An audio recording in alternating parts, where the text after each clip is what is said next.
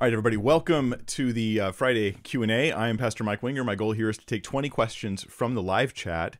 Actually, 19. The first one I already know through secret means I will never disclose.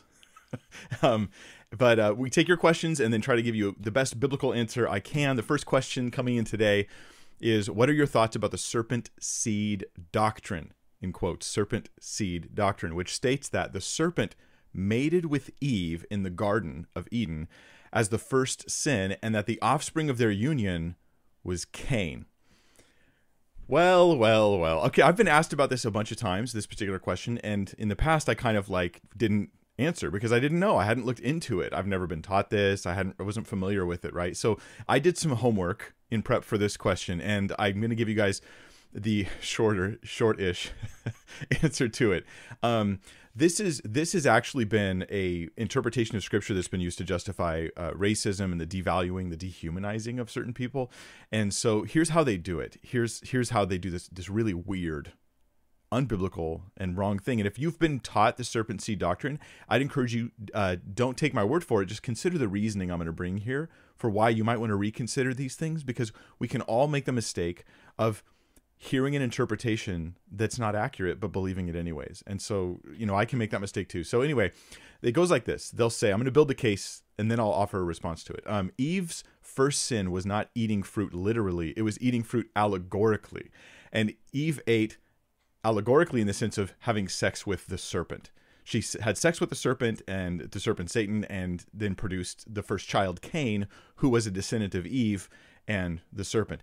Um, this is pretty um, interesting. And the the scripture that will be used to try to support this is to say Proverbs 30 20 shows us that eating fruit can be an allegory for intimacy, sexual intimacy. So this is the way of an adulteress. She eats and wipes her mouth and says, I have done no wrong. Okay, well that that that is an allegory. Eating there is an allegory for the activity of adultery. That's very true. Um, Genesis 3:15 also gives us a riddle. I'm building the case for the serpent seed doctrine. In, in a second, I'll respond to it. Um, I will put enmity between you and the woman, between your offspring and her offspring, and he shall bruise your head and you shall bruise his heel. So there's going to be this like ongoing battle between the offspring of the woman and the offspring of the serpent. Well, then who is the offspring of the serpent? There's got to be this this group of people, right? And then um, they use Jesus to try to prove this as well, because in John eight forty four, the the serpent seed people that I've seen online, uh, as I looked into this, they say it's all through the Bible, through the whole Bible, it teaches this, and they'll say Jesus talked about it. He says, "You are of your father the devil, and your will is to do your father's desires." He was a murderer from the beginning, and it goes on to talk about Satan. Um, so he tells a group of people he's talking to, "Hey, you're some of those serpent's seed. You're some of those descendants of Eve and Satan." Then we have um, 2 Peter 1 4. I got two more things and then I'll respond. 2 Peter 1 4, which says, uh, By which he has granted to us his precious and very great promises, so that you might, through them, may become partakers of the divine nature, having escaped from the corruption that is in the world because of sinful desire. Although I should probably give you a different translation because they, they, they're going to use, they need a different translation for this. the corruption of the world that is in the world through lust. This is New King James. King James uses the word lust as well they're going to say, hey, it wasn't just sin that brought corruption into the world, it was sexual sin. And 2 Peter 1 4 affirms that, showing that the, the tree incident was actually about sexual sinfulness. Um, the final point I'll make, and then I'll respond to all these, is that Scripture calls Eve, quote, the mother of all living. This is a talking point from the group. Scripture calls Eve the mother of all living, but it never calls Adam the father of all living because Adam's not. Eve's the mother, but Adam's not the father of all because there are serpent's seed amongst us. Okay, this is uh let's respond. let's respond and I'm going to take it and I'm going to give you scripture that irrefutably proves that this is not the case. But the reason why I walked you guys through that case is because remember, my goal here is to help us all learn to think biblically about everything. And I want you to see how it can feel like, well, that was actually a pretty interesting case. Like, hmm, maybe you made some good points there. I want you to feel that because that's how it feels if you're in a church that's teaching this stuff. But when you hear a response, hopefully you'll see why the fast talking verses out of context, tying scriptures together that don't work together, that that doesn't stand up when you look at the text in context carefully. So, um, the statement here is that Eve's sin wasn't eating the fruit. This is the first claim of the five that we'll deal with. All right, it was sex with the serpent. Uh, the allegory from Proverbs about eating, referring to sexual things, is then read back onto Genesis. Against this, if you look at Genesis 3, there's nothing in the passage that implies that there's an allegory here, right? You know Proverbs is an allegory because it says the adulterous woman and then goes on to describe this behavior. We also know it's extremely poetic. Proverbs is a poetry book. But in Genesis 3, we have something a little different. Let's just look at the passage because I think scripture helps us to avoid false it, it kind of like makes it harder and harder to have a bad interpretation the more you read it because it just keeps showing you why that doesn't work. And so um, the serpent was more cunning than any beast of the field which the Lord God had made. And so he said to the woman, Has God indeed said, You shall not eat of every tree of the garden? Now, if we're going to take eating of trees, referring to sexual intercourse in this chapter, then Satan's asking her, Can't you have sex with all the trees in the garden? That doesn't make any sense. It's, it's a nonsense interpretation. And the woman said to the serpent, We may eat of the fruit of the trees of the garden. I mean, how many things is Eve able to, know, on this weird interpretation, is Eve now able to have sex with? I, forgive me, you guys, I'm being crude only because this is a, a crude interpretation I'm responding to. Um, but of the fruit of the tree which is in the midst of the garden, you, he, God has said, You shall not eat it, nor shall you touch it, lest you die. So we, we don't see this as an allegory at all. We, we, we see there's a tree that she can't eat. She can eat the other trees, but it seems like it's the eating is parallel. The same way that she could eat of this other tree, these other trees, she could eat of this tree. So there's something simplistic about the whole idea here. Then the serpent said to the woman, You will not surely die, for God knows that in the day you eat of it, your eyes will be opened, and you will be like God, knowing good and evil. So when the woman saw that the tree was good for food, that it was pleasant to the eyes, and a tree desirable to make one wise, she took of its fruit and ate. Notice how the fruit is purely, it's separate from the serpent in the passage. The fruit is seen as something other. The serpent offers a temptation, but she doesn't actually do anything with the serpent in the passage. Okay, that again pushes against this strange interpretation of Genesis. Genesis 3:15 also talks about the two seeds. And then the question is is well then who's the seed of the serpent? Right? It's the serpent seed doctrine trying to find the answer the riddle of who the mysterious seed of the serpent is. But I think the New Testament helps us understand this. Um, 1 John 3 8. I think this this this is a relevant verse as opposed to Proverbs, which was an irrelevant verse for that uh, for Genesis 3. He who sins is of the devil, for the devil has sinned from the beginning. Okay, so there's this this sense in which who's the seed of the serpent? The seed of the serpent is the ones who are living in the sinful lifestyle the serpent tempted Eve into. Right? There's there's a sense in which it's behavior that identifies someone as the seed of the serpent, and that behavior is sin. We can see this in Ephesians as well. Ephesians, I believe it's three. Um, Might have been two. Oh, I, I didn't write down the verse reference, but G, G, uh, here Paul in Ephesians. I'm not for the sake of time because it's already going to be a really long answer to the first question. um, the um, unless I wrote down somewhere else. No, I don't think I did. Okay, so the the the statement in Ephesians is that um, that there are the sons of disobedience, and that we once were among the sons of disobedience. These sons of disobedience, these quote children of wrath in Ephesians that we, that we read about, that they are of the same kind of thing. They're part of this rebellious against God kind of group of people.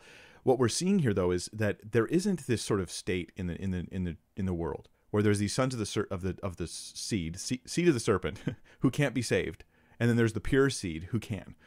Rather, everyone apart from Christ ends up becoming following their father, the devil, so to speak. And anyone who gets saved moves and is born again and is adopted into the family of God and has a new father in heaven. So we're all that way until we get saved. Um, the proof about Jesus is in John 8:44 where he identifies a group of people as seed of the serpent. And for the, the serpent seed doctrine to hold they have to be literal descendants from Cain who has biologically according to them has the serpent as his dad. Um, okay so you're your father the devil. Okay that that's the statement there. But notice how Jesus is having a very interesting banter in John 8 they say we're children of Abraham. He goes, Nah, you're you're of your father, the devil. They go, No, no, no. Our father is God. We're our father is God, and th- that's what they respond with. And finally, Jesus then makes it clear he doesn't mean to imply, and this is important, this is the key. He doesn't mean to imply they're physical descendants from someone other than Abraham. That, that, that would be this Cain thing. He's not saying that. Because in um, verse 56, let me scroll down there. Jesus says, Your father Abraham rejoiced to see my day and saw it and was glad. So Jesus affirms that they're of Abrahamic physical descent, but he denies that Abraham's their father in another sense. That is a spiritual sense. They're not following the faith of Abraham. And so they're not children of Abraham in that sense. This is super consistent with Galatians chapter 3, verses 7 through 9. Paul says, Therefore, know that only those who are of faith are sons of Abraham. This is like true sons or full sons, right? And the scripture foreseeing that God would justify the Gentiles by faith, these are not from Abraham physically, preached the gospel to Abraham beforehand, saying, In you all the nations shall be blessed. So then those who are of faith are blessed with believing Abraham. There's a uh, spiritual association with Abraham through faith. That's what's being talked about here. It's not a physical thing. And I'll add um, Revelation well, here, let me give you guys a few verses that absolutely prove this is not the case. Okay, so Revelation 5 9. On the serpent seed doctrine, this verse seems impossible. Um, they sang a new song. These are redeemed people, right? And notice where they're redeemed from. You are worthy to take the scroll and open its seals, for you were slain. This is about Jesus, and have redeemed us to God by your blood. Who did he redeem? Out of every tribe and tongue and people and nation. They've been redeemed from every tribe, tongue, people, and nation. Every people group has someone saved. And even if you say, well, there could be some measure of hyperbole here, right? Um, which which I'm open to that possibility, but but you what you can't say is there are these massive groups of people descended from Cain who are apostate or, or you know permanently banned from from heaven. There's seeds of the serpent, so to speak. Like this doesn't work with the passage at all. But probably the best verse to go to is Genesis 4 1. Um, this would be the first one I go to. If I had one minute to respond to someone who believed the serpent seed doctrine, this is the one verse I would go to, right? It says, Now Adam knew his wife, and she conceived and bore Cain. And, and she said, I, have I've acquired a man from the Lord, which is what Cain's name means, like to acquire. Right? Then she bore again, and this time his brother Abel. Now, on the serpent seed doctrine, Cain and Abel come from two different dads, but it's abundantly clear in Genesis 4 that Adam is there's a process. He knew his wife Eve. That is um, a, a, Hebrew euphemism, knew for like they they were together physically, int- physically intimate. He knew his wife. That's what it means. No debate about that, right? The result of him knowing his wife, of them being together intimately, is she conceived, right? And then she bears Cain. And then she bore again. Notice the part that it doesn't repeat. It doesn't repeat that Adam knew his wife again and she conceived again because they're what what it means is they're parallel constructs, right? Verse 1 and verse 2, it's saying that Cain and Abel both come from the same process. Adam sleeping with his wife, she conceives. Here comes Cain, then comes Abel. They have the same dad. Is this really very complicated? No. How does a doctrine like the serpent seed doctrine like go so dominantly in certain church groups. It's because what you have, and I'm, I'm forgive me, you guys. This is just my honest observation. What you have in some groups is loud, boisterous preaching versus speedily moved through, where the authority, the, the, the felt authority of the teacher is what's really driving things and not the clear understanding of Scripture. And I, I fear that that's kind of what's going on there. Um, in Acts 17:26. I'll give you one last verse, and then we're going to go to all your guys' questions from the live chat. It says that God has made from one blood every nation of men to dwell on the face of the earth. One blood, every nation. We all descend through Adam. This is this is the teaching of Scripture, right? That we all come from the same blood, from the same source ultimately. Now, if the Father's Satan, you cannot say that all nations of the earth when many of them have a satanic father ultimately that they have the same blood right? You can't say that that is certainly not what the biblical authors would be thinking. This is just a doctrine that's been used to promote racism. And i mean it totally dehumanizes because you're not fully human. You're, you you have ultimately the worst uh, genetic history you can imagine. You are cursed and you're a curse and you're the one jesus is fighting against and we're supposed to fight against you. You see how this this it's unbiblical and it's and it's immoral and it's other stuff. But we'll go to the next question. Hopefully that answers for those who want to know about the serpent seed doctrine. There's the short version. There's more you could get into. Irenaeus wrote against this like a long, long time ago as well. But um, question number two. Jordan Filar says, "How do you respond to 1 Samuel 15:3 that includes in the command child and infant? It doesn't ruin my trust in God's goodness, but it is hard to understand or explain. Any insight you have is appreciated." All right, this is a very difficult uh, passage to talk about. So, 1 Samuel 15:3 Let me back up a little bit, just read a, little, a couple verses before it. Samuel also said to Saul, the Lord sent me to anoint you king over his people, over Israel. Now therefore heed the voice of the words of the Lord. Thus says the Lord of hosts, I will pun- I will punish Amalek for what he did to Israel, how he ambushed him on the way when he came up from Egypt. Now go and attack Amalek and utterly destroy all that they have and do not spare them, but kill both man and woman, infant and nursing child, ox and sheep, camel and donkey. Um, so th- there's there's basically two different roads I've seen people go down. Um, I'll, I'll, offer one background detail on this, and then I'll offer two different sort of approaches people have, and then maybe some uh, pastoral insights that you might be helpful for you. Um, the background is this: uh, these these the the number of people, the size of the groups, and the types of places they were attacking were more military focused. This seems to be the case from from the studying I've done on it that these are not what you're thinking of as these big like populous cities or something like that, but rather smaller military outposts. Um, we don't know. So okay, then there's the two roads people go down. That that's the background there. Um, one road is to say, hey, um, this is this is what uh, Paul Copan does, I believe, and he talks about this in his book. I think it's called "Is God a Moral Monster?" Worth looking at.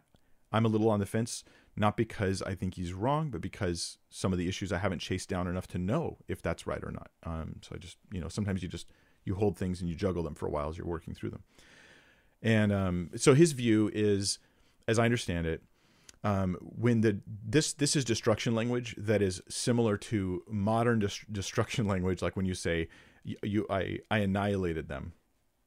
I decimated them. Okay, well, technically, the word decimate means to like kill 10% of a group of people. And and so if like we say well there's the sports team decimated that sports team. We we everybody knows that's not what it means. But maybe people hundreds of years later would be like well that's what the word means right? They they might misunderstand. And so um the case that Paul Copan tries to build is that this is hyperbolic language that doesn't mean what you think it means. And even though it says kill both man and uh, woman, infant and nursing child, oxen, sheep, camel, and donkey, it doesn't literally mean that. Um, I'm like I said, I'm on the fence on that view. That's a possibility. That's a possibility. Um, now there's another approach, and I'm gonna give. I'll just call this my approach for the moment, which is, um, I think that it does seem there were probably less people and less less women or potentially babies, right, or or even animals than what we would think of there, especially being that it was more of a military outpost. But there, but it, you know, I, I'm I'm sensitive to the idea that there could have been really women and infants at this location. And then it would seem on face value that then there's a command to kill them. Um, there's two sides of this coin. One side, as I answer, try to answer briefly, and, and I'm, I'm I hesitate and I stutter a little because I'm deeply aware of you, not of me, not of my own moral concern or struggle over these issues, but of yours. And I fear that like me answering just not perfectly, not perfectly right is going to be like the thing where someone checks the box and goes, "Fine, I'm out of here. I hate Christianity. I hate the Bible, that kind of thing." And so my my fear is that by stumbling over a word or by forgetting to say something perfectly that you're just going to like bail. And that's a concern. That's a concern for you. I don't think you have a reason to do that. I don't think you have a legitimate reason to do that. I, I don't honestly feel that there's some moral problem here. I think it's a challenge, but not a problem. Maybe that's a weird term to use. I think it's difficult for us, but I think ultimately here's here's a moral truth I believe. God has sovereign right over the lives of humans to kill and to make alive. Now this is a big statement, but don't get me wrong. God has, not you have, not I have. This is why when somebody does something wrong, we would sometimes hear people say, "Well, who do you think you are, God?" right? Like, or doctors that have like a God complex, like they have some right to do this or that to a person experimentally and we would say, "Yeah, who do you think you are, God?" I'm I'm just saying like God is God, and He does have a right to judge mankind. Every instance of judgment, in addition to that, every instance of, of judgment where I see children being hurt is at least potentially, right? Like this passage seems to potentially indicate. I see it as a corporate judgment. And so my understanding is that their suffering is an overflow. It, it's a it's a type of collateral damage because God is removing a culture that is toxic, spiritually toxic to the people of, of God who he's setting up Israel, who will be the people who bring forth the Messiah. So this is like a, a, a large judgment. I also believe that these infants nursing children went to heaven because I'm and I've done a lot of work on this, right? I've I've got videos on this topic on what happens to babies when they die, and I'm confident that they went to be with the Lord. So then I see this as a judgment on their culture, as a temporary suffering they went through as individuals, but it wasn't directed at them, but but they suffered because of their culture, and then they were ushered into the presence of God. So it was it was something where if you had been by yourself, infant, this wouldn't happen, but because of a collateral situation. This happens in war. Um, people have to make decisions. Do we bomb that building? There's there's also this other person that may be there, or maybe we know is there. But if we don't take this opportunity, this might happen or that might happen. These are challenging just things to work through. So, is that good enough for you? Um, maybe it's not. Maybe you're listening to this and you're like, you know, I believe in God, I, I believe in the Bible, but I just, I just that doesn't sit well with me, Mike. Then I'm going to suggest this: let it not sit well, and choose to trust God. I think that's a completely fair answer, right? I don't understand this, but I will throw back to this one possibility that maybe this is bigger than me, and maybe I'm trying to judge God's actions with my limited knowledge, with my limited understanding, and with my current perspective. And so I'll just give him the benefit of the doubt because God is worthy. That would be, I guess, the final thing I'd suggest there. Yeah. So um, I hope that some of those insights help. And um, move on to the next question. If not, take it as my failing, not a failing of the Lord. David Tagawa says, Hi, Mike. What are the lessons we all can learn from Mark Driscoll and the rise and fall of Mars Hill? Thank you and uh, pray that God will continue to bless you and your ministry. Thank you very much, David. I appreciate your prayers. Um, so, just to bring everybody up to speed, okay, so Mark Driscoll was a very well known and very successful pastor and um, media person, right? A Christian leader. And um, things went really sour in his church, and things went really downhill, and he made a lot of mistakes. And then now, that was years ago. Then now there's a podcast called The Rise and Fall of Mars Hill that recounts, is in, I guess in a lot of detail, all the like sort of um, soap opera elements that led up to, and they're trying to draw lessons for the church. Um, now, having said all that, I know this is a super popular podcast. I, I also have not watched a single episode or listened to a single one of them. I find myself, I'm being, this is just me speaking personally, I'm not trying to make a judgment about it. Um, I find myself totally uninterested. I, um, I just don't care. I don't care. I don't care to sit and go with a microscope over what went on internally in a local church that had issues. Um, I just don't care. Now there there are times when it matters. Like I did that video on Ravi Zacharias but I hated that too. Okay. And, and I felt like it needed to be done. I thought it had to be done. I explained in the video why I thought it had to be done because he had been so widely and publicly endorsed. Well, I thought Mark Driscoll, whatever mistakes he's made, I haven't looked into it to be honest in detail either.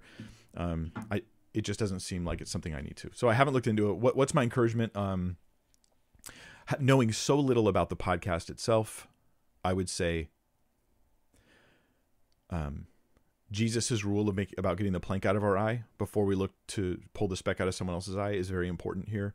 So as you're analyzing and evaluating somebody else's ministry, as you're looking at the the the, the rise and fall of Mars Hill, right? As you're looking at that, you need to first examine yourself and just make sure I'm not feeding my own negative attitudes towards certain people, towards certain kinds of institutions, towards the church in general, towards pastors in general. I'm not feeding that, right? Like that just would be a potential danger that I would encourage people to watch out for um, and to realize that um, I don't know at all about the true accuracy of the people making the podcast.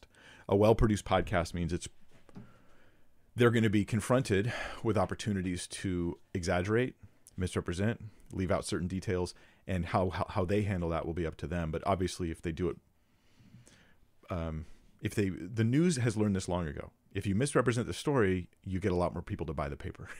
so, so I'm just saying there's at least a potential problem there to be aware of. Yeah. God give you wisdom. Maria Alejandra Alvarez says, Should a Christian use Christian dating apps? I don't see anything wrong with meeting people through these apps, but when I try to use them, I feel guilty. Does the Bible guide us somehow with this? Maria, I okay, I'll speak from a personal experience here a little bit. Um I felt years ago like that I couldn't even do anything intentionally. Now, this is nobody's fault but mine, okay? I'm not blaming other people. This isn't like some big issue with like whatever. Um, but I felt like I, I shouldn't do anything to pursue getting to know a girl, like or like going to an event hoping to meet a girl who be a Christian girl, like that that would be like weird or wrong. Um, and I think I was mistaken. I think I was mistaken. Um, so now God met me there because you know I met my wife um, without having to do any of that stuff, and we're very happily married. And I'm, I'm, you know, it's it's been wonderful.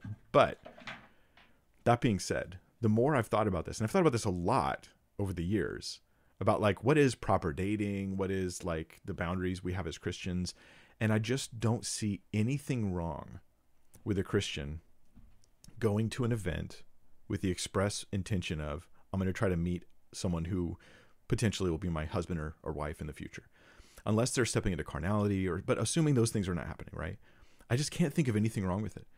I, what about a dating app? Like well, it depends on how you do it, not whether you do it, right? Like if I'm looking for hookups, that's sinful. If I'm looking for um you know someone who's who would be a good match for a future spouse how is that sinful i don't see how that's sinful right abraham sent his people will say like well um here's let me give you an example uh, from scripture um abraham wanted his son isaac to have a wife from their original homeland right not from the canaanites but from the from their homeland and so he sends off his servant eliezer and eliezer goes and we, we get the whole story about how he brings back rebecca and some have preached like well look you know, here's here's Isaac. He does nothing.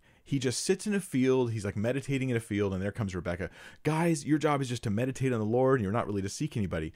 And there's okay, there's elements of truth in that, but let's back up a little bit and let's let's show what really happened. His dad literally arranged his marriage for him, pursuing a good mate sending a, what was meant to be a wise servant to find someone who seemed like they'd be a good mate. He tested her with the whole drinking camels and all this story, if you guys aren't familiar with it, to see if she seemed like she had a good character. Brought her back, right? They have a certain shared culture, and then they get married. This was an arranged marriage, right? This wasn't like him, like all I was doing was worshiping, and then I got like a word from God, marry her, um, and that's not what happened here. So I'm I'm totally I don't think you should feel guilty for this unless you're doing it in a bad manner that's my opinion about it. Um, I'm I'm also very skeptical about how helpful these apps are, but I do know some people who who got who met and got married through Christian like you know couples apps of some kind, right? And are very happy, and it was a good thing for them. So I'm totally open. I don't think they should be ashamed of that. Those are my thoughts now. Back in the day, I would have been very uncomfortable with it, but I couldn't have told you why. And maybe that's how you feel. I feel uncomfortable, but I don't know why well, you know, don't violate your conscience. But if you can ease that conscience there and realize, hey, there, you know, I could be seeking a godly relationship with a godly person, and it's hard to find somebody around here. So, you know, Abraham sent someone all the way to a, a homeland to find somebody. You could probably go on an app, I guess. All right, number five. This is I Love Wayne's World, who says, I believe I'm trusting in Jesus' death and resurrection for salvation, but I have OCD and can't control my thoughts. So, how do I know if I'm really trusting or just agreeing with the facts intellectually? Um, I can't speak to some of what you're talking about when you say I have OCD and can't control my thoughts, but I will speak to at least how um, how I think this works for me or for others I've talked to, and I, I think that this is true, and I think it's biblical. I think I can support it with scripture. The basic idea is this having thoughts is not the same as choosing beliefs. That's kind of my central idea here. And somebody I think who has uh, mental challenges like OCD or schizophrenia or something like that, they're going to have a, a much stronger challenge with having thoughts. And so, how much more important it will be for them to know the difference between that and choosing beliefs. And the biblical example of this is the um, the man who says to Jesus, um, I believe, Lord, help my unbelief. And I've talked about this somewhat recently, so I won't go through the whole story. But the man needs his son to be healed. Jesus says, Hey, if you believe, I can do that. And the man says, I believe, help my unbelief. So he had unbelief literally mixed in with his belief. He had both. And so maybe your question is kind of like, I believe, but I also have unbelief, kind of like thoughts mixed in there. And I don't know what's, is that enough? Like, am I saved with this? And my answer is yes. Like, that's exactly what the example we have in scripture, the one example I see where we have this sort of thing belief mixed with some kind of unbelief. But the man said, I believe. That is my choice. This is where I say making a choice versus your thoughts. His choice was, I believe. His thoughts were, help me with my unbelief. So you have thoughts and you have a choice. I choose to continue trusting you. Yeah, but do you feel like you believe? Do you feel like you're confident? Well, not exactly all the time, no, but I choose to trust. Okay, well that's that's good enough. That's good enough. I think absolutely that that's good enough. Um, so I, I, hope that you find that helpful. I think that one scriptural example is is a good a good thing to maybe help you navigate that, to not become worried that a doubtful thought equals unbelief um, as a choice. It does, it just doesn't. Thank God. Jaden Johnston says, I'm a high school teacher at a school that's heavily influenced by culture and broken homes. They lack respect and hate following rules. How can I reach these students that appear far from God? Um, that that's a big question, Jaden, and and I think that what I would recommend above all else is if you could find other Christian teachers who teach. I'm assuming you're in a public school setting, who teach in public schools and have navigated this right. Like they've they've tried, they've they've figured out ways to um, put their faith on display for the kids, to build healthy relationships with the kids. I find that um, um, in my own experience doing youth ministry that um, when you when you when you give kids no nonsense, but not because you're mean, right? But there's just there's just no I'm not going to play games with you, but underneath all that is but I'm steadfastly care about you. Like when both of those things are real, and so in some of these cases, the the situation for the home life, a lot of the students seems to be for broken homes. Um, when when someone thinks I've done something wrong, they stop caring about me for a while. But when you can break that and show them that even though I'm like giving you detention, even though I'm calling you out, like I care about you, there turn that turn that can turn into an open door for a greater relationship with that person, with that student. So my thought is um um that you show them love and care and respect but no nonsense where the the rules uh, one of the things that's healthy for students, I think, for humans, children, it seems, is consistent and simple rules.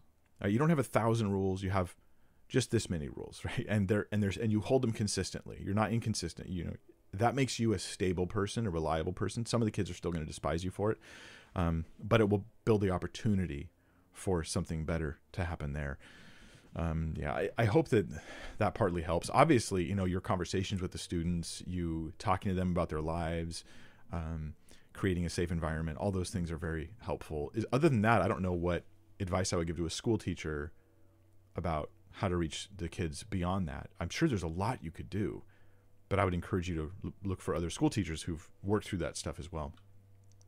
Okay, our next um, question comes in from there it is, number seven. Power Word, who says if the word seraphim derives from the same Hebrew root word for snake, is it really a stretch to say that Lucifer, who is a seraphim in the Garden of Eden, could have appeared reptilian?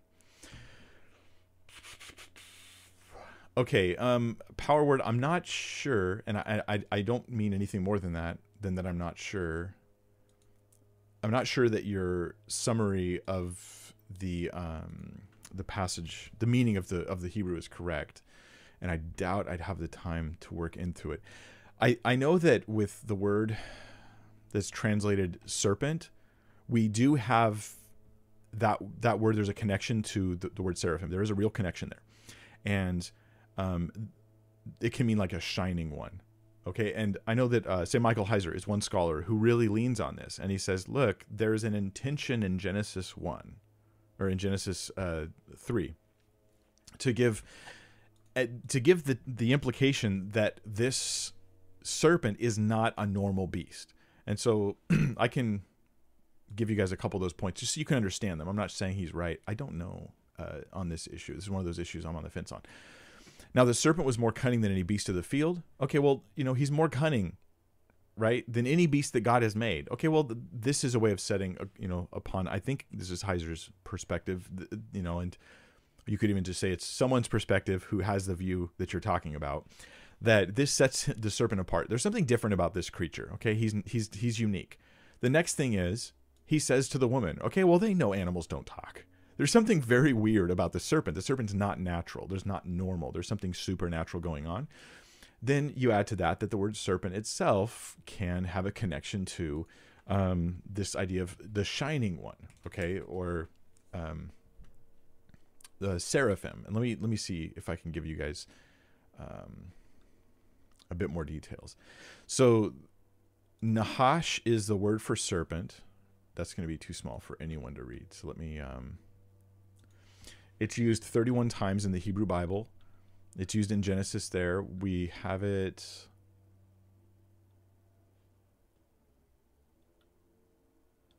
Oh man, I just don't have the time. I need like at least 10 minutes to sit and just look at all this kind of stuff. anyway, um yeah, Heiser's view is going to be that it, it also connects to the idea of the shining one that you have. Um I don't know that it's the same actual root though. That's where I would push back a little bit. I, I want to double check that fact. Same root as seraphim? Um, maybe it is. I, I just don't remember. And I don't have the time to look into it at the moment. So, um, Revelation talks about how Satan is that serpent of old, that great serpent of old, and in the passage he's viewed as a dragon. And and so what I'm suggesting here is there is at least some room, and this is why this view seems at least potential to have to have potential to me. There seem to be multiple points where the serpent is like something weird's going on there, right? It talks, right? It gets um it gets a different description cunning, more cunning than any beast of the field. Was something different and unique about it. Revelation talks about the, him being the serpent of old, Satan being that serpent of old, in a passage that refers to him uh, overall in a larger passage there as a as like a dragon. And so we're getting the idea that there's more going on here than a physical serpent, but there seems to be some connection to a snake because the curse is on your on your on the ground you'll go on your belly, eating the dust of the earth. So there seems to be some connection there. Um, what it is, I'm not entirely sure. Okay, we have all of our 20 questions for today, but I'm going to go to number eight. And this is from Katar Cam, who says, I just moved to a new city and I work every Sunday. How do I find a church family if I work every Sunday? Um, go Sunday night, go Saturday night, go Friday night, go Wednesday night or Thursday. I, I would find a church that has an opportunity to fellowship. I know at least in my area, there's many opportunities to fellowship other at other times, right? There's and it may not be the main Sunday gathering, but you're still involved. You're still at least doing something, and um, yeah, I would I would I would do that. At least that's a start. You you could try to move your work schedule around at some point so you don't have to do that, but you could, there's you know if you go to lots of churches you'll see there's so much going on. Qatar Cam, there's so much going on throughout the week in different ministries and activities and things, Bible studies and worship, and you can still be very involved. I don't think that um, not going Sunday means you can't be involved in a fellowship. So th- that's my thoughts. I-, I hope it helps you out. Here's an anonymous question. It says I'm a recent MDiv grad who gets questions from friends and family about the Bible. I do a study and answer them, and they respond with, "That's what I thought." Any encouragement to keep trying? well, um, I get you, man. Um, uh, here's yeah, here be my encouragement for you. Um, sometimes people respond in trivial ways to massive amounts of labor that you've done. Um, I get it all the time. so, but I, but I'm not complaining. I also get tons of people who are very grateful and think far too highly of me, anyways. So, I'm not trying to complain. But, but sometimes that'll happen, right? And you've done a lot of work and you're not receiving sort of the gratitude. And okay, this is going to be a really hard pill to swallow, but there's a part of this where it's like, you're growing your character is growing when you learn to labor serve do good for others and then have them give an under response, an underappreciative response. I'm not saying it's good. I'm just saying it will grow your character because the ability to labor in obscurity without thankfulness is a, is a massive character trait that we we don't want to labor that way, but we want to have the character trait at least to be able to. So there's an element of that that's there. Another part of it is this the work you're doing now to help others to, to dig and get the answers to their questions, even if they only get this much of what you say, you having dug and got solid answers, you are you are you are adding to your arsenal of knowledge that you can then bless many other people. So while you may have had a mild impact in the person who asked the question and goes, "Yeah, I thought that," you are being equipped with thorough and deep answers to questions for many people for the future. I mean, I used to do this all the time where I would I would give people answers to questions and I would I would before my online ministry was anything and it was similar, right? But so many times years down the road someone asks me a question and it's like burning in their heart and they need to know a good answer and they really need someone who's thought about it and because I didn't trivialize my answers years ago, I hopefully have a good answer now. And I'm just suggesting that there's a long term benefit in your ability to serve others, in that you labor and you get deep answers so you can help people out. And, that's a, that's a good that's a good and wonderful thing. Another side of it is this, and this is the more pra- another practical side.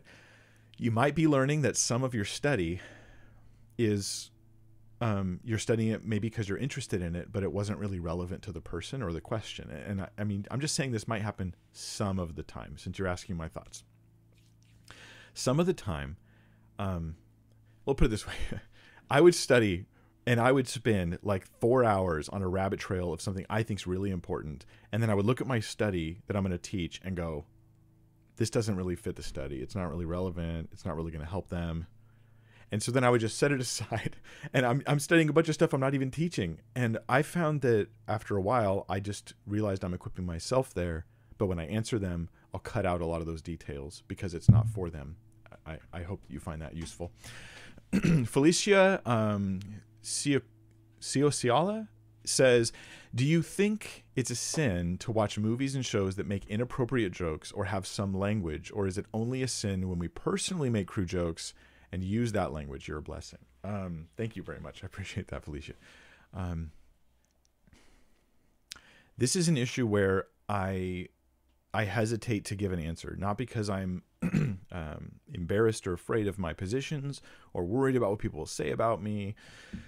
Um, the the reason I hesitate is because some areas they feel like it feels to me like we have a lot of Christians pushing their convictions on everyone else and there's a there's room in scripture for certain topics where you say I I feel strongly, but I'm just going to do that between me and the Lord. I'm going to I'm going to live that way, but I'm not going to make a big point of telling everyone they have to do that too.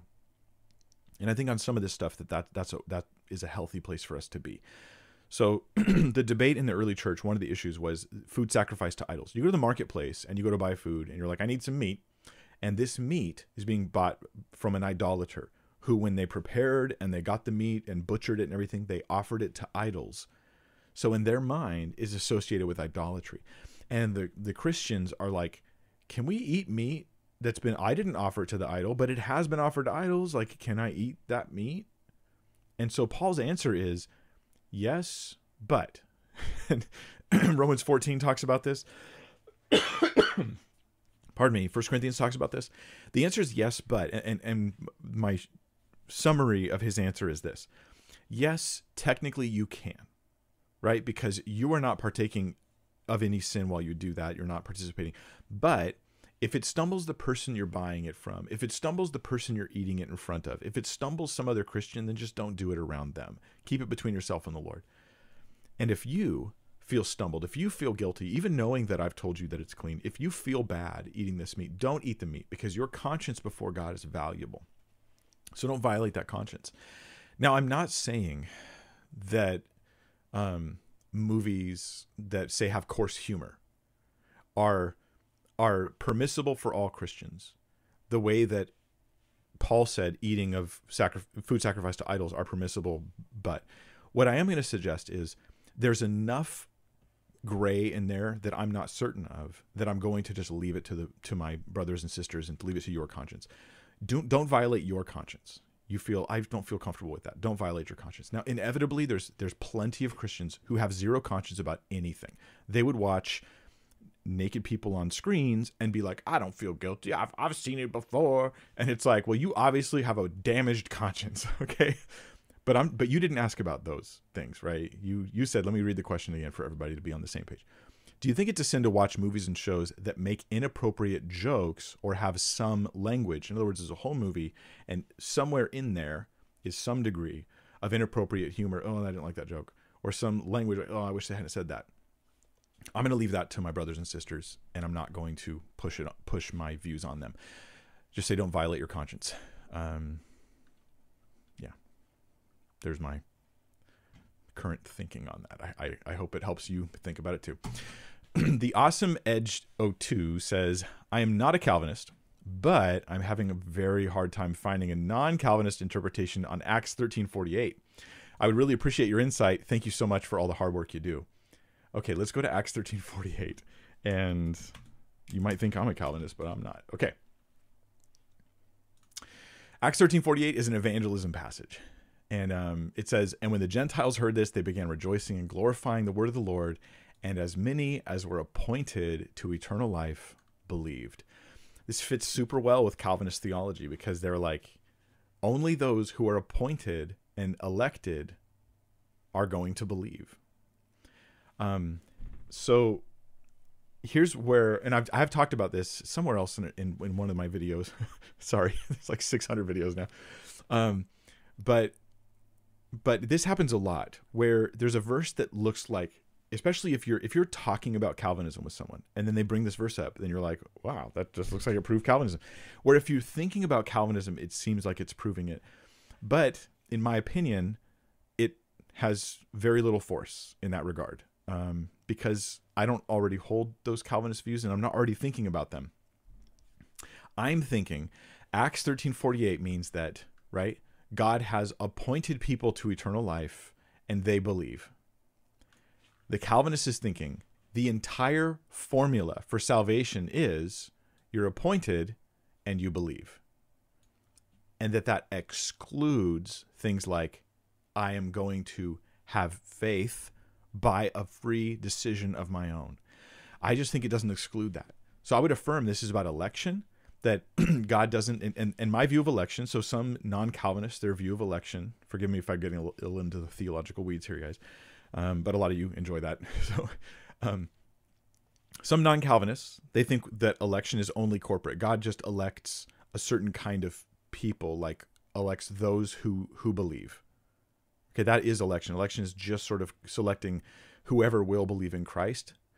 Um, there's another sense of election that in, involves individuals, not just corporate election, but individual election. I lean that way, which is more often the Calvinist position.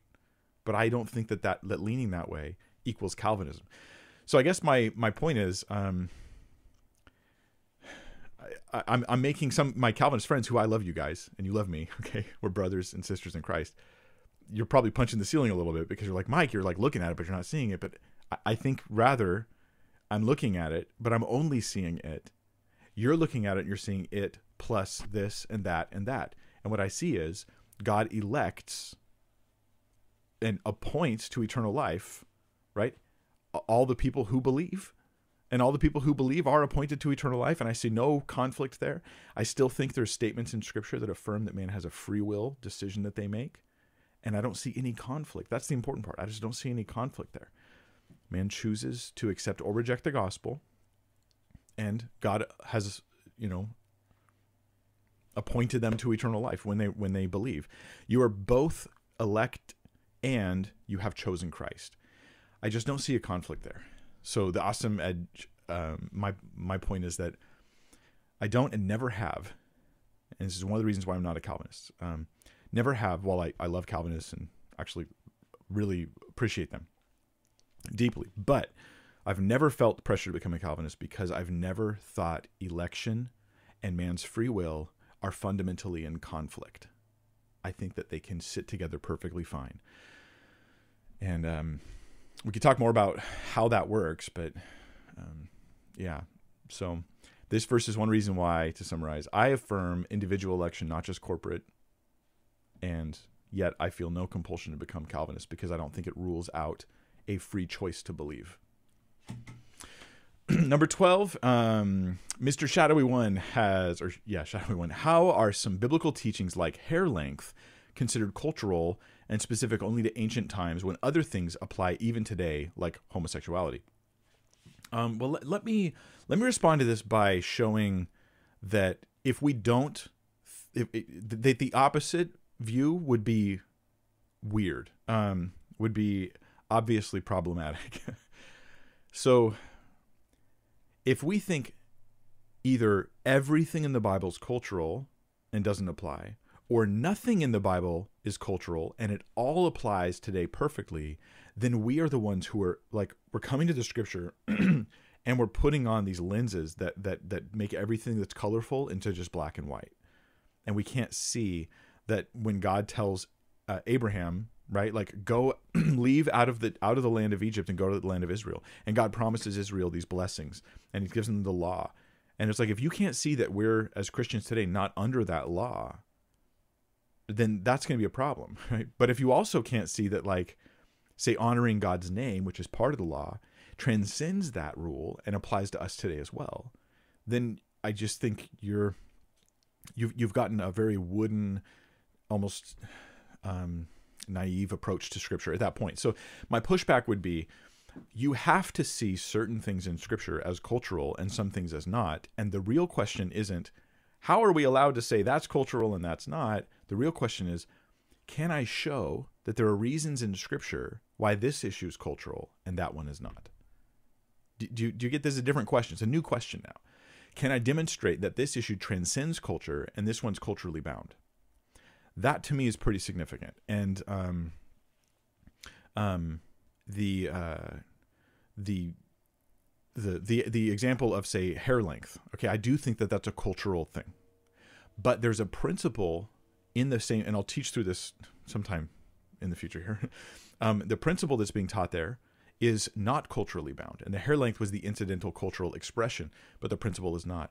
Homosexuality was not a culturally bound thing at all. Um, it and it's driven from the nature of mankind, the created order. It's forbidden to Jews and to Gentiles in the Old Testament and the New Testament, and the New Testament to the to the Christians, um, as you know, after the time of Christ, as well as the the the not just the Jews. It's not even just under the law. Like God judges the old um, non-Jewish nations for these acts. So that seems un- unbound culturally. So do you get what I'm saying? Is it's just like you have to, we have to ask more questions there's strong reasons to think some things are culturally bound and other things are not. Um, and we we can you know just read the passage and look for it to see that. I, I hope that helps. Anonymous question number 13 we have should a husband refuse to go to a hyper charismatic church that his wife wants to attend and rather attend his own church that emphasizes the Bible? well, I fear that life is too complicated to answer a question like this with a yes or no. Um, sometimes yes, sometimes no. Um, it's just you know life is there's let me let me forgive me for doing this. Anonymous question forgive me for doing this. To, but i'm going to use your your question as an example of the kind of way of getting advice that i feel can be a little bit dangerous. Um, while i don't think you're trying to load your question at all right? Because you didn't you didn't load all this extra back. You just said, hey, should a husband refuse to go to a hyper charismatic church that his wife wants to attend rather than his own church that emphasizes the Bible? Um, but there's so many more details, right? Um, it's hyper charismatic, okay, but where's the theology? How's the theology? How is this impacting your marriage? What is the impact on your kids? Um, where where are the churches located? Are there other factors that are in? It, there's just life is complicated, and I would dig into all those issues. I um I would I would hope that they could go together to a church, but I realize that people get weird and, and things get torn. So yeah, I I could do you harm by just giving you a flat answer here. Yeah, may God give you wisdom. May God guide and direct you, um, whether this is you or someone you know, and help you know what what the, the the thing to do. If you're the husband, then I would say love your wife as Christ loved the church, and think about everything you do right now through the lens of loving self sacrificially her. If you're the wife, then I would encourage you to read Ephesians 5 and see how it talks about the wives showing respect and yielding to their husbands. And this may be one of those issues to do that. So, um, yeah, God help you. Number 14. Eden Nicole says, What does being unequally yoked look like? um, unequally yoked. Let's just go to the passage real quick here. So, Second Corinthians chapter 6, verse 14. Do not be unequally yoked together with unbelievers, for what fellowship has righteousness with lawlessness, and what communion has light with darkness, and what accord has Christ with Belial, or what part has a believer with an unbeliever, and what agreement has the temple of God with idols, for you are the temple of the living God. Um, so the unequally yoked in this passage is clearly talking about unbelievers. It's about the joining of a believer with an unbeliever in some fashion. Right? We can we can conservatively say that for sure. Um, unequally yoked is not talking about believers and un- and believers. Hey, you're two believers and you're unequally yoked. This is where we take a biblical term and we use it. It's not that there's no value in finding believers that are, have similar values and views on things, um, but we're using a biblical term in an unbiblical way, which harms our ability to know what Scripture says. It's it's like a little pet peeve of mine to not use Bible terms, terms the Bible uses in specific ways, to not use them in different ways than that, because it's a way of distorting our understanding of Scripture. I feel. Um, so don't be unequally yoked together with unbelievers. That's that's the focus. Unbelievers. Um, I've had some people say, "Well, this is about business relationships." It's not about marriage. And this came from someone who who I know and love who was going to marry a Muslim, and I I said, well, don't be unequally yoked. I mean, if there's anything that yokes, it's marriage. The two of you are connected permanently. Um, and so that would seem to be a big point there. Um, first, it's in the First Corinthians seven. Paul talks about this as well. He says that uh, basically single or, or widowed Christians are able to free to marry anyone they want in the Lord, in the Lord. And so the forbidding of getting married to a non-believer is a big deal as a Christian. Now, that being said, if you're already married, even if you wrongly married a non-believer, you're to make it work. You're to stay with them. You're not to just divorce them. Marriage is sacred, and it's like you shouldn't have done that, but now I want to support you 100% in it, and I want you to see you having as successful a marriage as possible. But yeah, this is um, it would apply. It seems directly to marriage, and it could apply to any other weird situation in life where you're sort of joining yourself in a way that overlaps your um, that that combines light and darkness. You're not just partnering in any fashion, but you're partnering in a fashion that's going to bring compromise to your spiritual life with that with that unbeliever. So yeah. Number fifteen, Yavichin J says, um, could you explain why the seven mountain mandate is wrong theology? It's so popular, and on the surface, it seems like such a good idea. Um, so, as I understand it, the Seven Mountain Mandate is more of a, a, Pentecostal thing, and I don't say that as a as a as a negative term. I'm not saying Pentecostal like it's a dirty word, but but amongst more Pentecostal groups, um, and the view is that they can sort of divide the world into seven categories. They call seven mountains, and so you have like arts and um, I don't know science, and you have you have like these different sort of cultural categories, or you might say powers of centers of influence for a culture. And these are called like seven mountains. And the mandate is that we're going to get Christians into the higher echelons of each of those categories, right? So into the arts and into like industry and into politics and uh, and and government, ruling government, and stuff like that. So, um, is it wrong theology? Well, let me just say this: it's not right theology um, meaning that not that not that it's a bad thing. It's it's extra biblical. Like this is there's nothing in Scripture that says this, to my knowledge. There's nowhere in Scripture that says that we need to get Christians into the top of each of these sort of like sectors. I don't see that mandate in Scripture. So this mandate, if we're saying it's coming from God, we're saying it based purely on extra biblical things. We should acknowledge that. So is it wrong theology? What it is is it's a strong focus on an idea that doesn't seem like it comes from Scripture, um, it could potentially be problematic in that it would cause a church to focus too much on powerful people.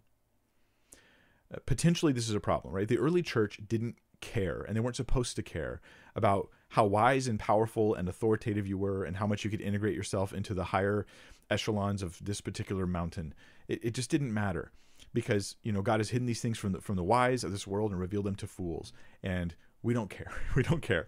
You know, don't give more honor to the rich man who enters into your home. But if you see the rich man who enters into the church, if you see them as part of like the mountain mandate and they're the mountain takers, and it seems to me that it's going to create potential um,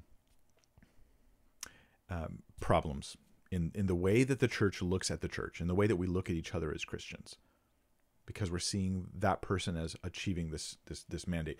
The benefit of this, there's a good side to it as well, which is that you just have Christians who are intentional about trying to like put their Christianity into wherever they are, and that's a good thing. Whether it's in business or in government or whatever, whether not they're trying to treat, create a theocracy, but they're trying to, to like I want to see my Christian commitments and my commitment to Jesus impacting the people around me. And if I have influence, I want to use that for the Lord. That's a positive thing. So, yeah, those are my answers. It's extra biblical, it has potential problems, and it has some positives that come with it. And so, um, can we do some of the same stuff without the negatives by just ignoring the phrase seven mountain mandate? Interestingly enough, the Passion Translation um, put seven mountains in the book of Psalms where it didn't belong. I, I don't know if he's taken it out because he's been revising it here and there. Um, maybe he took it out, but, yeah, because he was trying to embed this theology into places where it doesn't occur in Scripture. Um, that's weird. Okay, Richard Z98 says, should we also or should we always see new souls coming to Christ as a sign slash indicator that the Lord was with us in a particular event, service, or missions field? Um, that's such a good question. And I'll just say this I, I think people are going to do this what, no matter what my answer is. Like, inevitably, we're going, you know, you go on a mission trip and like a bunch of people get saved, you're going to say, wow, God was really with us. And no matter what I say now, if you go on a mission trip and nobody receives the Lord, you're going to struggle with whether or not that was a successful trip. I don't think that struggle is ever going to change. Um, I don't think that's gonna. Ha- I don't think anything I say is gonna change that, um, because there's something true about seeing a bunch of people get saved, where you're like, God was obviously working in a powerful way. But where it seems to go wrong is when we think if nobody gets saved, if nobody gives their life to Christ, if the church isn't growing, then then there must be something wrong with me and the way I'm I'm doing my thing. For that, I mean, I look at like Jeremiah in scripture. Jeremiah is like the prophet nobody listened to, who felt like his ministry, it seems to me, he felt like he just wasn't having much of an impact. And he preached and preached and preached, and, and yet God was using him mightily and powerfully and continually, even after he died. Jesus, when he went to Nazareth, says he couldn't do many miracles there. And he was rejected. They mocked and ridiculed him and they chased him away. Like the the Pharisees rejected him. Now, we know the story, so we never would think Jesus did something wrong or he failed in some fashion, right? But but if it was you, or maybe I'll make a, a, an, an easier example is Paul. Paul the apostle goes into the synagogue and he's and he's like, I gotta tell my my my brothers and, and, and sisters of Israel, I gotta tell the son, the sons and daughters of Abraham about the Messiah who has come. He's risen from the dead. And they're like, We hate you, Paul. We want to kill you. And they, they not only did they reject Paul, but they sent people who followed him around to cause him problems. There was a point where Paul goes to the synagogue to preach, and at the end of it, he shakes the dust off his feet and he goes, You know what? From now on, I'm going to go to the Gentiles. Now, if Paul was writing his missions letter to his mission supporters, and he goes, "Yeah, we got chased out of the synagogue. they don't, we're not going to go to them anymore. It seems like that God's just kind of like closed the door." Like he wouldn't have as much support. I'm just saying that we just tend to look at the results that way, and I don't think Scripture does. I think that God tests us based on faithfulness, and the only question I have is, was I faithful and godly?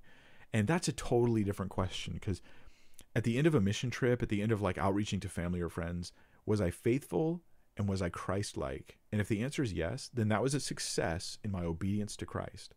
And any blessings or hardships or failures I don't take credit for. I was faithful, let the chips fall where they may. That I think is a healthy perspective, but it's not as exciting as you know the other side. so um, I don't know. Hopefully that helps somebody. Alicia says, "Is it better to attend a church you disagree with in theology?" with rather than not attending at all and i think the answer is probably better to attend it just depends on the degree um, so you know some heresies are like so some wrong teachings bad theology is so bad that i can't fellowship there. I can't even go there. I can't just go there and disagree with them on that issue. I just can't go there. Um, my current thinking on this uh, as as you know in, in my many great years of wisdom and and my I've I've, I've elevated to you know uh, guru wise status. I'm just kidding by the way. I'm joking about myself because i'm not i don't have that much experience in life. But in what experience i've got i um i really like when people can attend a church together even though they don't agree with all the theology but if you don't agree with the theology at its core you're not even a church anymore right like if you don't have the death and resurrection of christ the the inspiration and trustworthiness of the scriptures if you don't have the call to to turn from worldliness to follow Jesus in holiness, if you don't have those elements, then you you you're not even really a church, right? So it depends on what you mean by disagree with the theology. Like if you disagree with their stance on end times or on baptism method, right? Like sprinkling and or dunking, right? Like if, if you I, I just don't see a reason to leave a church over that necessarily. So yeah. Those are my thoughts on that. Depends on how extreme it is. It's so important that we're in fellowship as Christians. Um, I know I need it it's not good for me, you know, if I'm not. And um and it's not just about me. It's about us honoring Christ. Jesus saved you and put you into a body. Like he did that. You know how parents love to see their kids getting along? I think there's a certain joy that God has when he sees us in fellowship with other Christians, even though we don't naturally get along that much. there's like a joy that we bring to God that it's not just about me. uh, number 18, Taste Remains has a question. I want my music to glorify God. When I make music with computer, though, I worry a lot about sources of my inspiration. Any tips or principles to ensure not being influenced by ungodly sources? Um,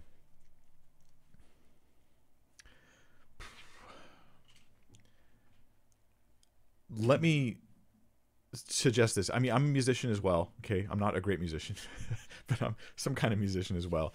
And um, uh, in my mind, I would want to separate the musical um, skills and novelties and ideas you're getting from from a source versus the spiritual baggage that those things sometimes carry. And I kind of would want to separate those a little bit. And so, um, like back in the 90s, it was like every worship team was was like, I want to try to sound like U2 I want to sound like U2 And U2 was I mean, the whole debate was like, is Bono really Christian and all this kind of thing. And it can be a little weird because you're like debating about a real person who has real views and we're all just publicly talking about them. It can feel just like gossip at that point. But, but it, to say, to say just conservatively, there's at least, there was some questionable things going on there that didn't seem like there was like a real commitment to scripture, okay, to, to biblical truth, at least that much with, with U2. And so people were like, hey, you know, you want to be influenced by U2, but are you, are you going to then import some of this sort of mystic stuff that we see in their music as well? Even though some of the stuff seemed like it really honored Jesus. I don't I, I'm not, I don't listen to hardly any music. I could not even name five U2 songs, so forgive me if I'm getting some of the details here wrong. Um, I know one of their songs is very much honoring to Christ and other stuff I was like, what? so, um, so it seemed like a mixed bag.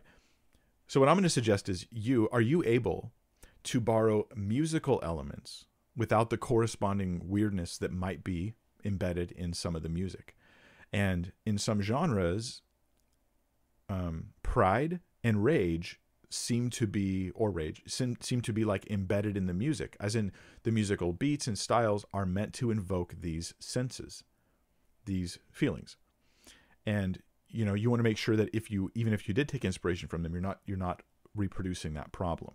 And so i, I think that it's just about a wisdom issue um, I, I do think it's okay for you to, to look to some of these other sources of people who are successful and skillful musicians and learn and grow from them i don't think we have to cut them off i think that you just have to have a, a real line in, in the ground that says oh, but but here's where they fall short of following Christ, and I'm not going to borrow that in any way. Billy Paul says, "What are the biblical parameters for altars in the home? Are they still biblical?" Um,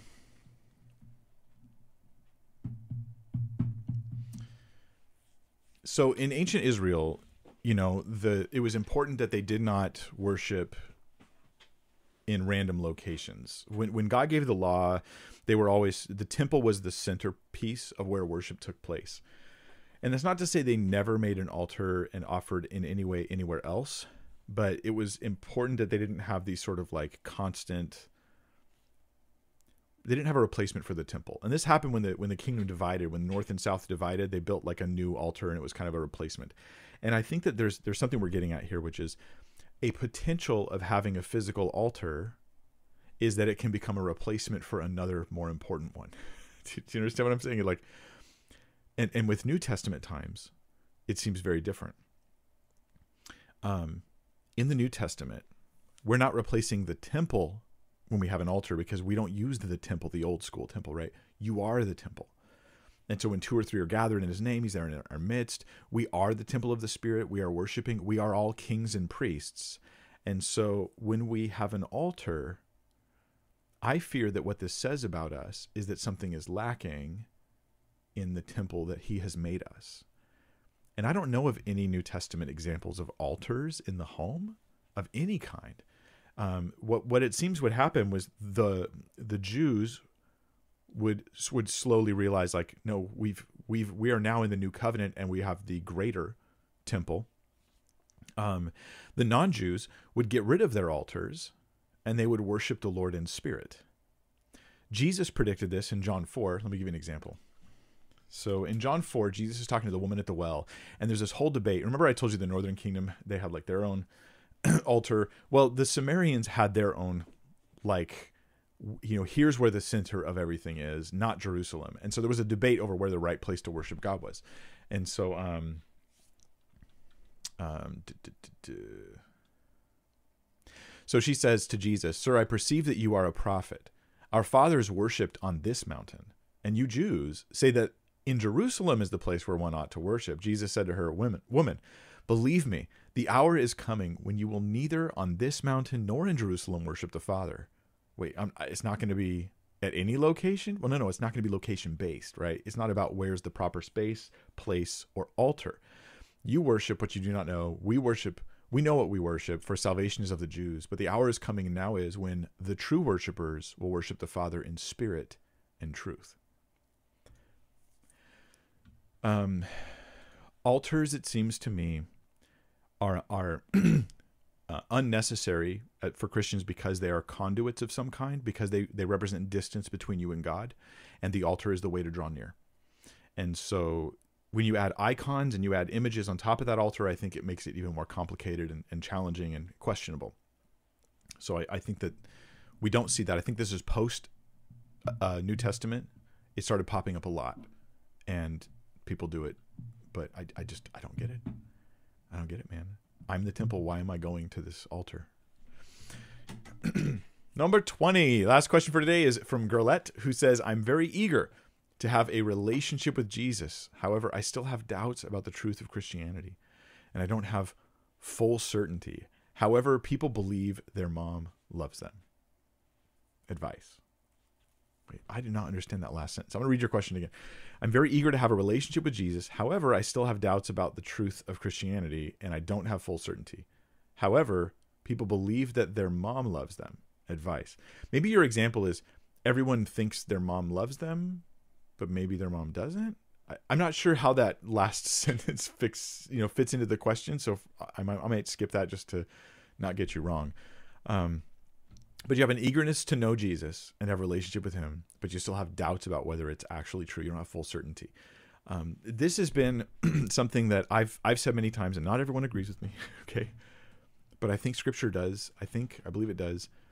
Is that full certainty, total?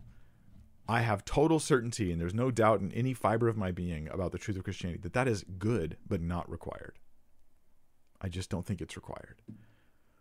I think that there are times where we can doubt and we are not cast out. we're not cast out, right? I didn't mean to make that rhyme, but it did. There's times where we can doubt and we are not cast out. that's, that's very true. And so, um, scripture seems to indicate this too, because there's times where, where it talks about people who are like, um, um, they're they're they're rejected because they're unbelieving and their unbelief comes out because of their behaviors and it's like get out of here you know? They're, they're like you're not really part of us. First john says that they went out from among us because they, they weren't really from us. They weren't really part of us. But then there are other people like the man i spoke of earlier who came to jesus and says you know can you heal my son? He's got this epileptic demonic problem and jesus is like hey if you believe anything's possible. And he goes i believe. Help my unbelief. Jesus heals the man's son. What is that if it's not Jesus' affirmation that you saying, I believe, Lord, help my own unbelief, that that can be acceptable to him because he considered that the choice to believe. Um, I think that Jude talks a little bit about this at the very end of Jude. Jude, there's only one chapter, so it's Jude 22, verse 22. Um, on some have compassion, making a distinction, but others save with fear, pulling them out of the fire, hating even the garment defiled by the flesh. I think that this this first group on some have compassion, make a distinction, are the people that are like, Lord, I believe, help my unbelief. And for them, I just want to give them tons of compassion. That's enough. That's enough. You don't even have to fix all these lingering doubts in your head. You have to just simply choose to trust in Christ. Here's the thing I don't understand. Here's another thing I don't understand. Uh, these things cause me to have some kind of psychological doubts, but I choose to trust you. Relationally, I choose to believe you. Then I want to have compassion on you right? Others say with fear. These are the people I think who are um, they're not just going with these intellectual doubts, but they're actually engaging in, in, in radical sins, right? This is sinful, and, and they need to be pulled out of that fire, hating even the garment defiled by the flesh, or whatever it is that they're doing that's wrong. So I think Scripture gives you that. I also think the Book of Psalms might be helpful for you, uh, Gerlette, because Psalms sometimes sits in this place. The author of the psalm will be in this place where you can see the conflicting ideas, right? Where they're like, Lord, how, how long? How long do I cry out to you? And, then it goes, Yet God is good to Israel. And notice how the book of Psalms, if you read a verse, you'll get you'll misunderstand the Psalms, but if you read the chapters, a whole chapter, you'll see the competing ideas of the psalmist like, Lord, I, am struggling here. Why how long is it how long is my enemy going to overcome me? How long is this struggle going to be going on? And then at the end, it's like, yet I will trust the Lord. There's the decision. Yet I will trust God. Yet I will believe in him. Yet I will rest in his goodness. God, surely God is good. God is good to Israel. Um, I will yet hope in him. So there's these Psalms where it's like just a promise, like of I'm still going to trust in you. And I think that that from what your your brief description of your situation, that seems to be you. And I think that God receives you. And I think that that act of I trust you, Lord, even though I have these doubts, is is a precious thing because it's a decision to believe in the midst of challenges. Um, but you know that in spite of the things that have you doubting, you you have good enough reason to still trust God. In spite of that, I struggle with that, but I still trust in Him. I think that's a healthy thing to do, and um, yeah. So I hope that helps you guys. I'm going to be teaching soon here at the end of February in a conference in um, Palm Springs, and you guys are welcome to come if you like. There's a link in the video description down below. Um, this uh, Desert Apologetics is the group that's putting it on, and it's like a more focused on like the next generation, like how to reach the next generation using apologetics and stuff. But I'm going to be there. Natasha Crain's going to be there, and Sean McDowell's going to be there, and Craig Hazen, I believe, is going to be there, and I don't know who else you might be there.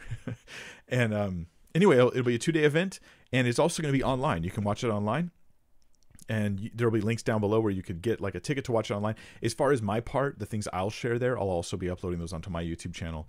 But if you want to catch everybody else's stuff, or if you want to be there in person, then you got the links. That's it.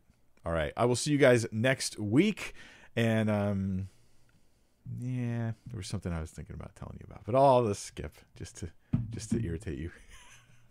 just kidding. It's not just for that reason, but all right. I'll see you guys um, next Friday at 1 p.m. Every week we do this, taking your questions, trying to learn to think biblically about everything. And the serpent seed doctrine is totally bunk.